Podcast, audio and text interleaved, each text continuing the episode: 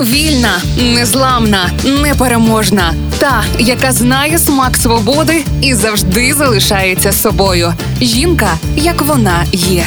Про жінок, які змінили хід історії в програмі Ольги Телипської на Радіо Перше. Симона де Бовуар, основоположниця та теоретикиня фемінізму другої хвилі, авторка знакової праці Друга стать. Симона була релігійною дитиною, дуже хотіла стати чорницею, втратила віру в підлітковому віці і залишилася атеїсткою до кінця життя. Була інтелектуально ранньою дитиною. Її батько хвалився. Симона думає як чоловік. Симона вивчала математику в католицькому інституті Парижу, філології, отримала диплом Паризького університету з літератури та латинської мови. Мала диплом з філософії, стала дев'ятою жінкою, яка закінчила Сорбонну. Посіла друге місце у конкурсі з філософії. А це екзамен, за результатами якого складали загальнофранцузький рейтинг студентів. Їй було 21, і вона стала наймолодшою людиною, яка здала цей іспит. Дебувар мала вільні стосунки з Жаном Полем Сартром. Цей статус у них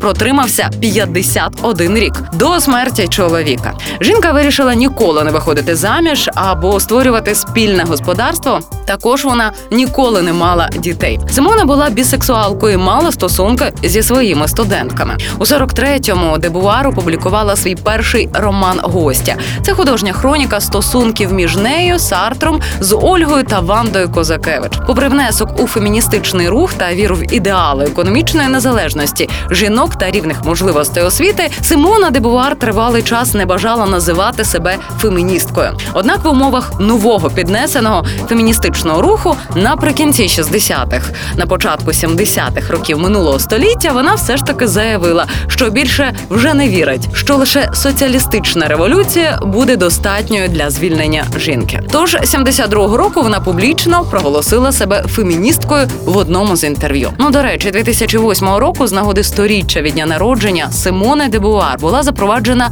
премія Симони де Бувар за свободу жінок. Її вручають захисникам і захисницям прав людини. Жінка, як вона є. В програмі Ольги Телипської на Радіо Перше.